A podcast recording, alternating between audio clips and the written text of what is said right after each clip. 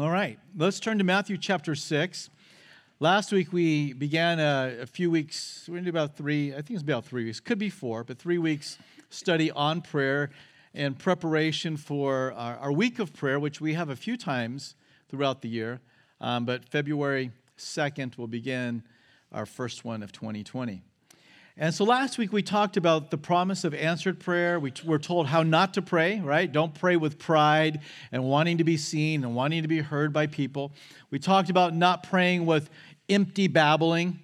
Uh, to pray recognizing that God is our Father, and that we should pray recognizing the authority of our Father. He is where? He's in heaven. And so these were the, the four points that we made last week. Today we'll get through three more of them. And it's that pray knowing God is holy, pray to carry out God's plan, and pray for God's provision. So let's read this section of Scripture beginning at verse 9, and then we'll, we'll dive in. It says, In this manner, therefore, pray, Our Father in heaven, hallowed be your name, your kingdom come, your will be done on earth as it is in heaven. Give us this day our daily bread, and forgive us our debts as we forgive our debtors. And do not lead us into temptation but deliver us from the evil one. For yours is the kingdom and the power and the glory forever. Amen. So, hallowed be your name. There's three imperatives um, as we begin here. It's, it's um, hallowed be your name, your kingdom come, your will be done. So, there's three verbs that are uh, imperatives, which means these are, are commandments. You pray like this. There's a, an emphasis that the Lord is giving to us. And it's like, before you do anything else, begin by setting your mind and engaging in prayer like this. To hallow simply means to show great respect or reverence or awe. It comes from the word um, uh, holy. And, and that's the idea that we're talking about. Um, we first are introduced to this idea that He is our Father. And of course, we know in, in uh, Romans that the Spirit helps us to cry out, Abba, Father. And so there's this tender picture that we have with the Lord, but then immediately the Lord also says, but make sure you have a reverence and an awe. So there's an intimacy and there's a relationship that is tender with our Father, and yet we still must have reverence and we still must have an awe we are told in Hebrews to come boldly into the throne room of grace, to receive mercy and help in our time of need. And so we, we hear that call and our hearts are drawn in. But we must be careful as we go into the throne room of grace that we don't make the same error that the early Israelites made in the uh, early chapters of Isaiah, chapters 1 and 2, where they were coming to the temple to worship, the, uh, worship God, and yet the Lord says, Who's required this of you? Who's asked you to come and trample my courts? Well, technically, you have asked us to come into the temple and to worship, but not in the manner in which they were coming. Their, their lips were drawing near to the Lord, but what? Their heart was a million miles away. And he says, Your hands are covered with blood, child sacrifice they were engaged in, all kinds of idolatry, um, oppression and bribery and um, corruption in the government. And he says, You come to worship me in this way, but who's asked you to come? I didn't ask you to come like this. And so we, yes, he's our father, and the throne room of grace is open, and we should feel welcome to come in, but we must regard the name of our God as holy. We can go to another Old Testament story. If you turn to Leviticus chapter 10, verses 1 through 3, I'd like to read to you. And I think I would encourage you to read this entire chapter around this event because there's a lot of things to be seen here. But it's early on in the history of Israel. It's um, a time when they had just began to engage in worship at the tabernacle, and the Lord sees sin and he's going to make a strong point. He's going to make a, a, a point of emphasis with two of Aaron's sons. So we read in verse 1 Then Nadab and Abihu, the sons of Aaron, each took his censer and put fire in it, put incense on it, and offered profane fire before the Lord, which he had not commanded them. So fire went out from the Lord and devoured them, and they died before the Lord. And Moses said to Aaron, This is what the Lord spoke, saying, By those who come near me, I must be regarded as holy. I think we could say, For those who come near me, I must be hallowed. I must be regarded as holy. And before all the peoples, I must be glorified. And then we read this line So Aaron held his peace. Aaron realized, oh, My sons have sinned against God. And so he didn't whine and he didn't complain. He held his peace because he knew of the greatness of God. Later on in this chapter, we find out that there's instruction on how the priest should interact and, and not come before the Lord with um, you know, strong wine, indicating maybe these guys came in and they were buzzed.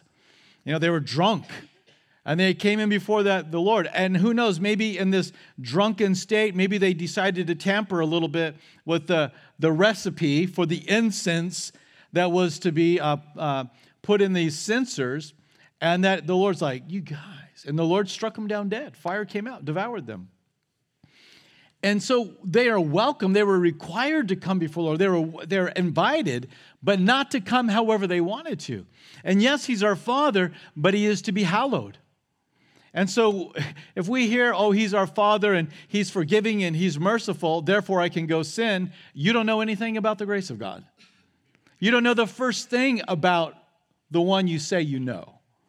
Because that is the exact opposite of what the Spirit of God works in a person's life when they are confronted with the grace of God and the mercy of God. And this is what Scripture says it's His kindness that leads us to, what's that? Ah, so God's grace and mercy and kindness does not lead me to go sin more. God's grace, mercy, and kindness humbles me. It, un, it, you know, makes me undone before Him with gratitude and thanksgiving. And now I want to seek after Him with all my heart. Now I want to pursue Him. And so this is what the Lord is wanting to say um, in, our, in, in this teaching on prayer. Yes, He's your Father, and He's in heaven. He has authority and he has power, but make certain you hallow him. You know, in the Old Testament, we can find a couple places where, like in Ezekiel, God said, I will make my name holy in their midst. And there's other places where he says that we should make his name holy. So there are moments where God will show up and he will just manifest himself. And this will happen when he establishes his kingdom upon the earth. He will make his name holy. There are those who don't revere him, there's those who blaspheme him, but the day will come when Jesus returns and he will make his name holy in everybody's heart and mind, and they will all bow and they will confess that he is Lord. Doesn't mean they're all going to be saved, though, but they're going to see his greatness and his name will be hallowed. But there's a way in which we can hallow the name of the Lord. Not that we're going to add to it, but that we acknowledge it properly and, and truthfully, that we see it happening in each other's life. And one way this happens is in our praise and worship. This is what we just did. We're lifting up the name of the Lord in song. And that has uh, uh, that makes the name of the Lord great. Those that hear that. But our lives must be in alignment with what we sing. Our lives must be in alignment with what we pray. And so we can say, Oh, I love the Lord, but if we don't obey him, he says, I'm not so convinced of it. And we can say the name of the Lord is holy, but if we live and walk in unrighteousness, there's, there's a, a dissonance that ex- exists. You know, the team was up here and they did a great job leading us in, in worship and they played skillfully as unto the Lord. But if they uh, decided, you know, the people on instruments decided to play whatever chord they wanted, it wouldn't have sounded like music. It would have sounded like what? Noise. It would have been like, oh, that's bad. Oh, I can't, you know, oh. It would have sounded like noise because there's not harmony between the instruments. And the Lord wants harmony between the things that we say in our heart and the way we live. And when that is tuned to the Lord, it is beautiful to him. So, yes, we are to come to him as our Father, and we are welcomed into his presence, but we never forget to hallow his name, to regard him as holy. And I, I will say, this is my own experience, okay? The, when we think about prayer, and this is kind of what we're talking about here is prayer, and um, you know we don't like to say it out loud because we don't sound spiritual but a lot of people think prayer is boring. You don't have to raise your hand, okay? Just, you can, like, yeah, okay. So prayer is boring. How can that be?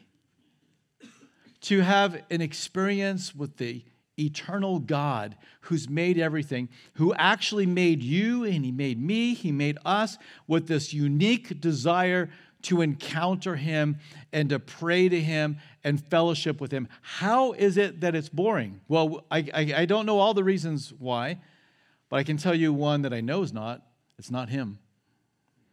If we encounter God, and that is not an experience of a lifetime, and it's not something that is comforting and, and all. It's, it's not a statement about him, it's a statement about the pastor, or it's a statement about the one leading the prayer group, or it's a statement about the worship team. But it's not a statement about him, it's a statement about us because he is awesome. And so when we spend more time in praise and worship and, and focusing our mind on who our God is, it's much easier to pray. So we start out with saying, you know, our Father and thinking about Him in heaven and hallowing His name. And so we're putting a heavy emphasis at the beginning, Jesus is saying, put this emphasis at the beginning of your prayer where it's worship and His praise. And now, when you get to the petitions, we've made God great, and just by doing that, we have made our petitions small. They shrink in the presence of His greatness, in the presence of His beauty. But when we reverse the order, and you know, we we have our petitions and we're told to have them. So I'm not saying um, you know, throw away your, you know, your, your prayer list, especially if I'm on it, please. I need all the prayer I can get. So I'm not saying that, but we need to have it in its proper order. And the proper order is the greatness of God. So, one thing, and I'm not saying we, we accomplish this every time, but it certainly is in our hearts to, is that in our Sunday night prayer, we call it our encounter service because we want to encounter God. We put a strong emphasis and, and weight of time in just praise and worship and singing to the Lord and thanking the Lord and making Him great. And then we come into our petitions. Um, and I just think this is so much better of a way to pray. And so, yes, let's make the name of the Lord great. We move on in verse 10. And we come to the next point that says, Pray for God's will to be accomplished.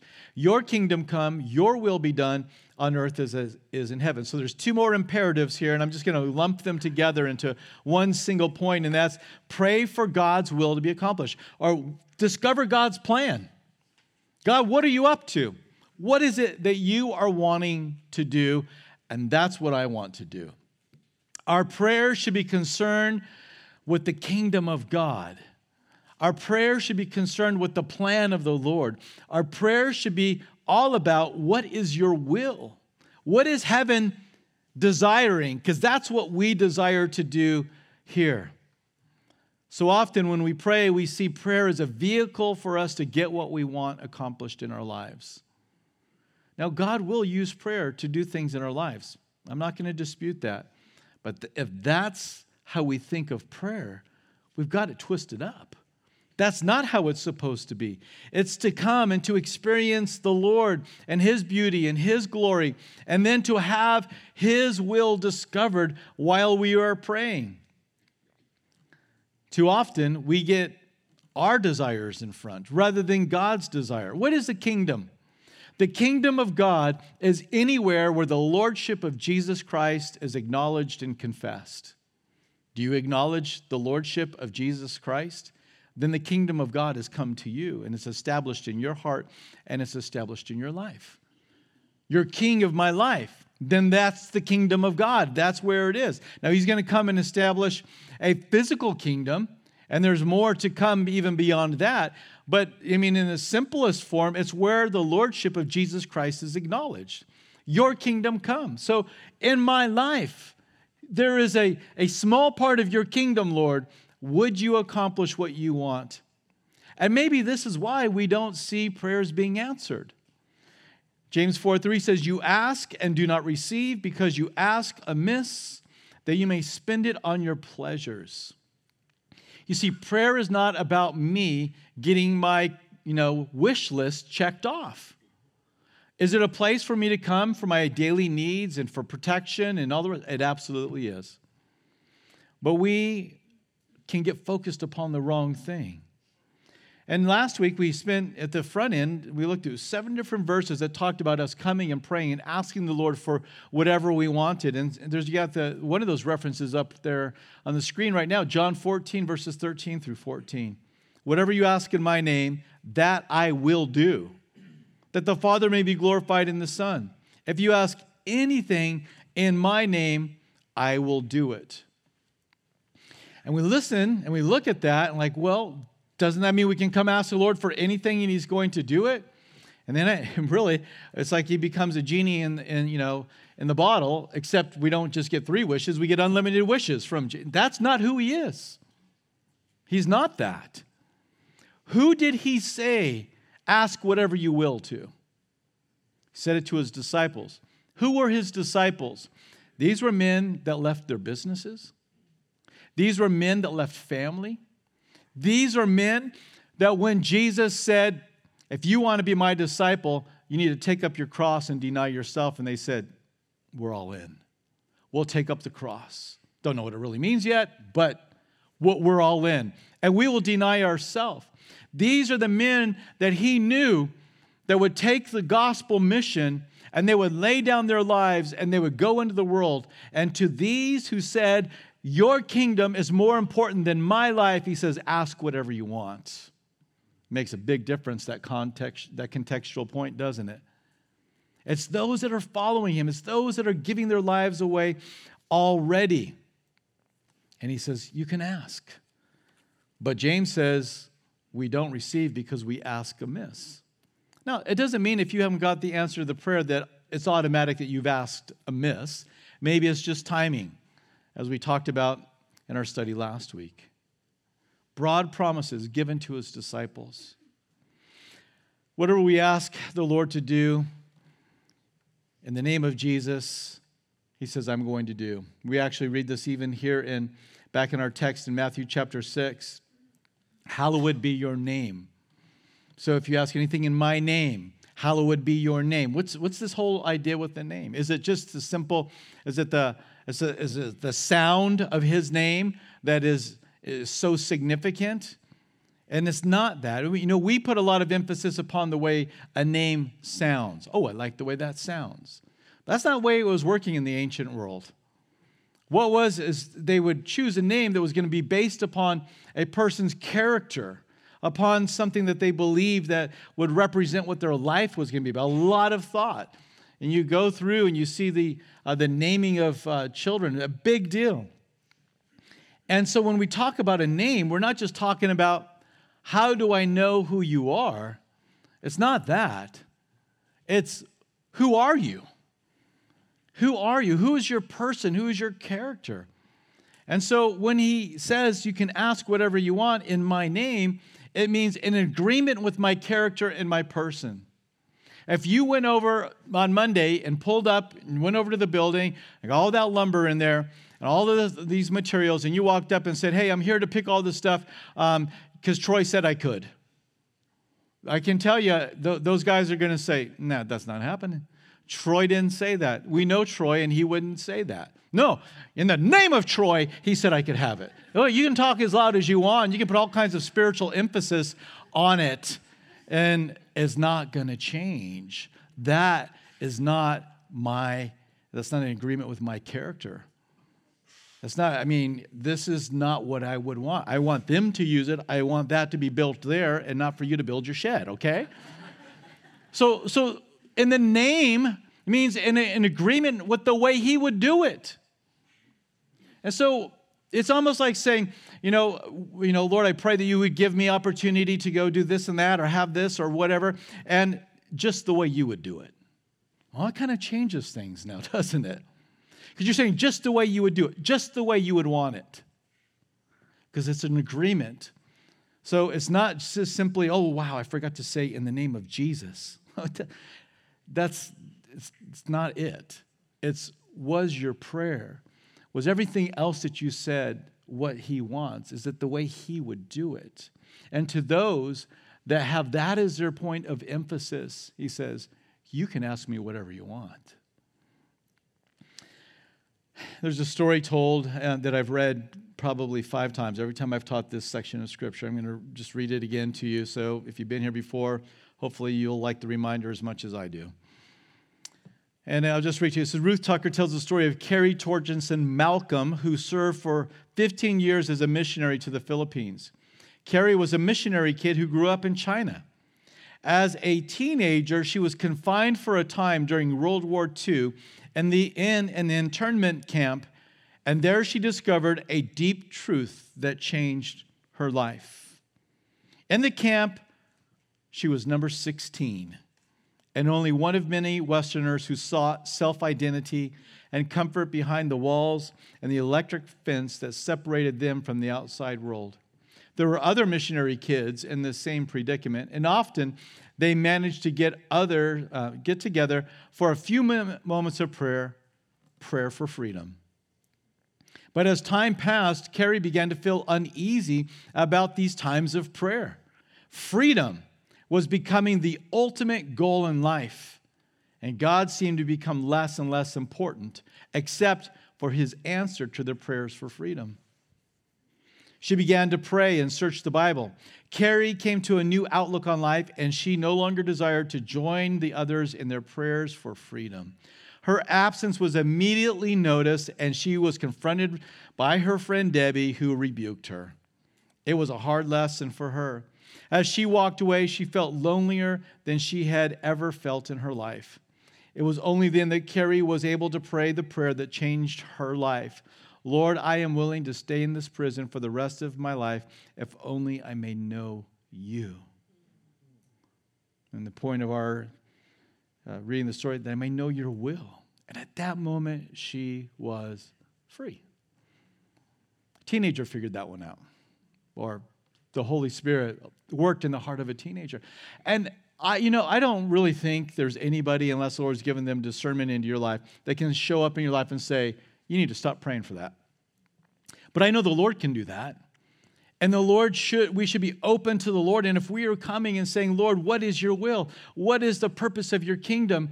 Now, all of a sudden, we're not just thinking about getting the answer to our prayer and for that crisis or that need that is in our life. We're thinking about, Lord, how do you want to work in this crisis and this need in our life? Joni Eareckson Tada, quadriplegic. She then got cancer later in life and went through the chemo and all these treatments. She was talking about how she was going um, through the treatments and how she was feeling grumpy one day. one day and how she was just kind of being a you know hard person to be with and was kind of bossy and was pushing you know or asking things to be done this way and that way. And just nobody could make her happy. And she she just was convicted by the holy spirit she said. And she said oh lord i'm sorry. And she prayed lord help me to steward this suffering. How many be a steward of the suffering? This resource that you've put in my life called suffering, called cancer, called being a quadriplegic.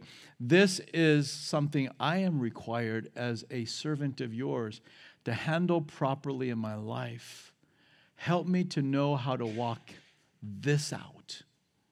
You see, this is what lies at the heart, deep in the heart of what is found here in this, you know, uh, thy kingdom come, thy will be done, is the, these two lessons from, from Carrie and from Joni that, Lord, you have something you want to do, and it's much bigger than me just getting what I want in prayer. It's you getting what you want in prayer through my life. And when we're like the disciples, where I deny myself and I take up the cross and I'm living for you, now we can come and we can pray. And you know what I hope this does in the, all of our hearts is it just, it kind of expands what could happen in prayer. Think about the possibility. Think about the potential and what could happen tomorrow morning in your prayer closet. Think about what could happen in my prayer closet, in our corporate times of prayer, if we come in making the name of God holy, revering and awing Him and bowing before Him and saying, You are awesome and there is none like you. And Father, what is your will? We want what you want. And Lord, if I want something, that you don't want, then take it away. Let what heaven wants become what I want. This really needs to be a part of what's going on in our heart and our lives. And we can become so much like Carrie, where the prayer, that thing we're asking the Lord for, it becomes the ultimate goal of our life.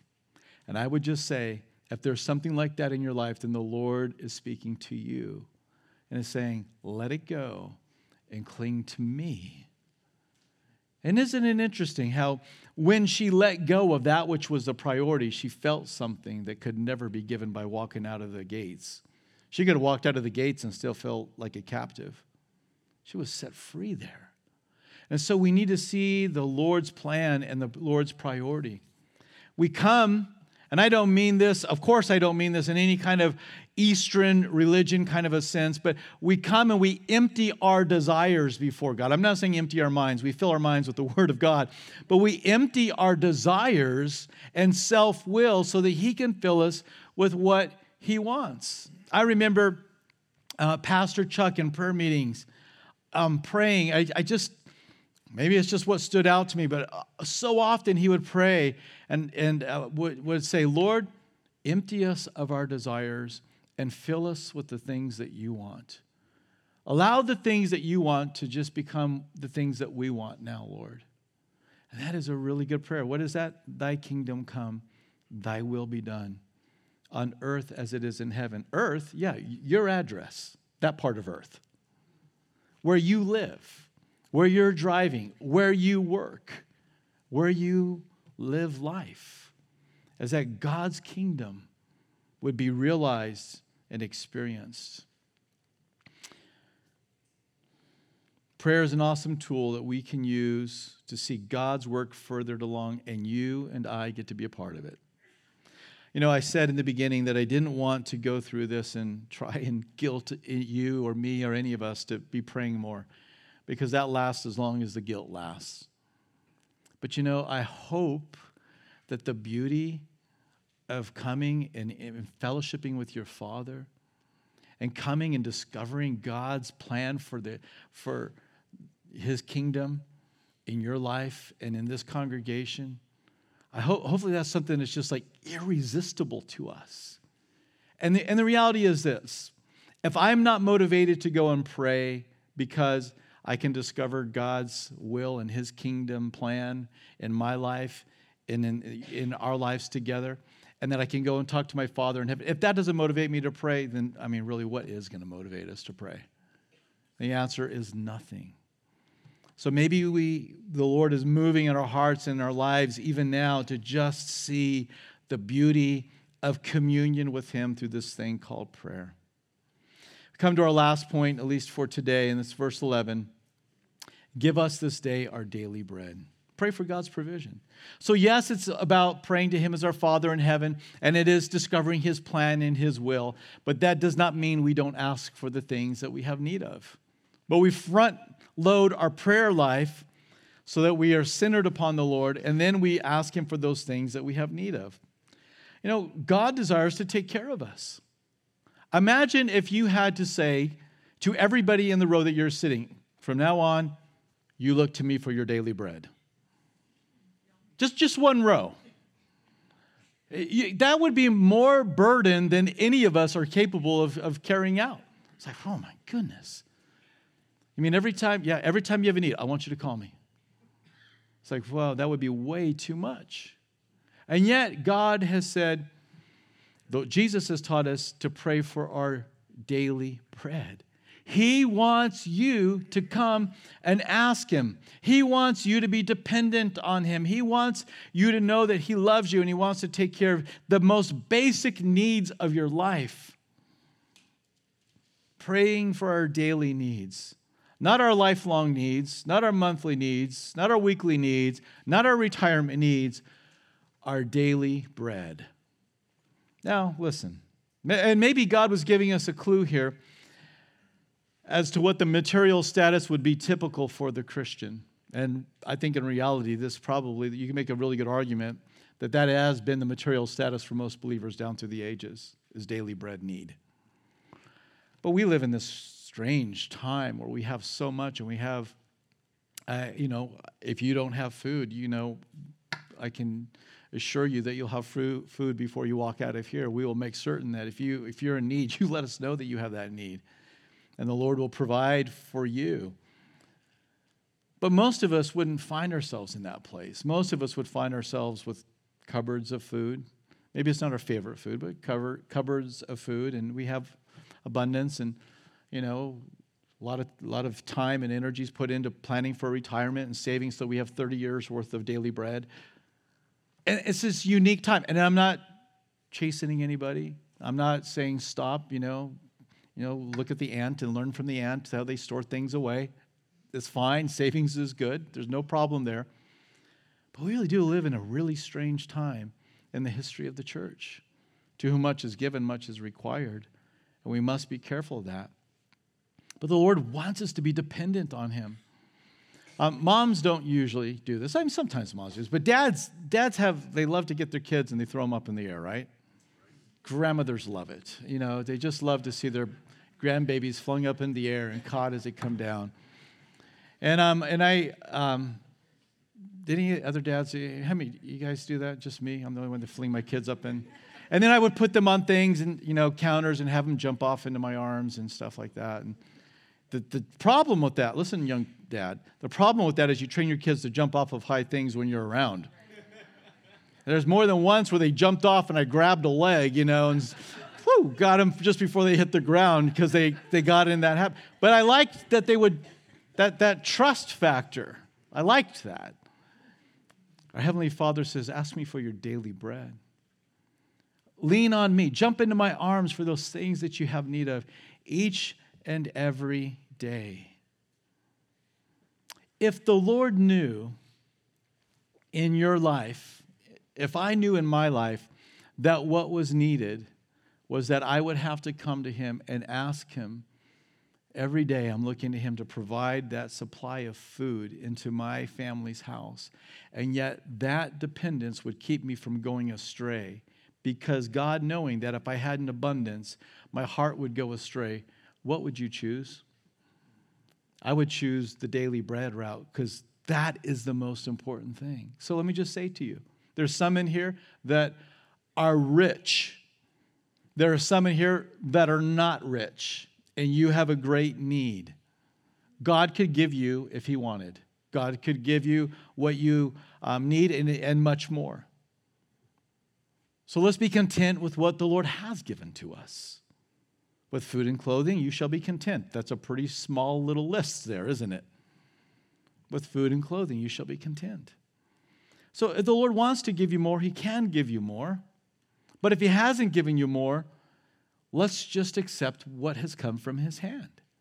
And that if we have to pray for daily bread, this is what He told us to, to be prepared to do anyway. There's a story told I'll wrap it up here with this. There's a story, there's an account given in the, the book of, uh, yeah, I, I said numbers earlier last service, but it may be Deuteronomy.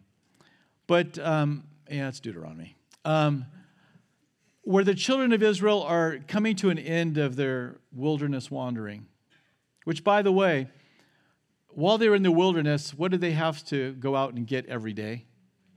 Manna, their daily bread, and the Lord was the provider of that. But there came a time when the Lord says, That's not going to be the way it's going to work anymore. No longer are you going to be dependent upon uh, me for this daily heavenly manna, but you're going to go into a land flowing with milk and honey. There's going to be an abundance. But this is what you got to know I took you into the wilderness for these 40 years to humble you and to test you so that you would know that the bread comes from me. Now be careful that as you go into this land that flows with abundance, that you don't forget who has supplied this for you, and that you would be lifted up in your own heart and say, Look what I have provided for myself. And then you would stop following me. And so give us this day our daily bread. Dependence, humility, I've humbled you. And maybe you have the need in your life because God wants you to have that need in your life. So that you ask Him, is that so bad? And the answer is no. Now, we got to work that one out in life, but it's not a bad thing. God has done it in the past. and He can has prerogative over our life, and we just got to learn to trust Him. God has a plan.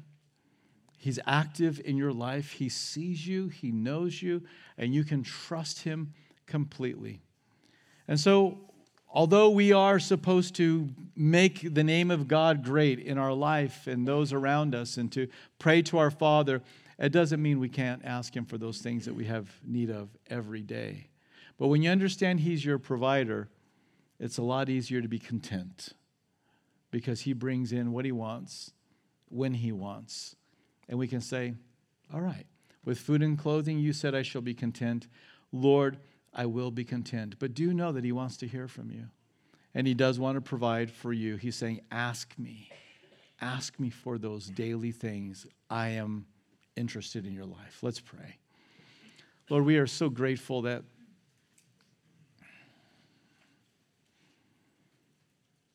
you've called us into your family. You've called us as your sons and daughters to receive those things that we have need of. You want us to have our eyes fixed upon you and set upon you. Lord, we want to thank you for the provision you've brought into our life. We thank you for the abundance. And Lord, may we steward that well. Lord, if our hearts have been just sidetracked with one thing that has become the goal of our life in prayer and not your kingdom and not your will, Lord, we need to hear from you. We need to be instructed by you. We need to be corrected by you. And we welcome that because, Lord, we know that your correction comes from love. And it comes with gentleness. And, and we would invite, and we do invite, Lord, that correction into our life, both individually and also corporately, Lord. Help us to keep the main thing the main thing your kingdom, your will, heaven's desire being lived out where we live life on this earth.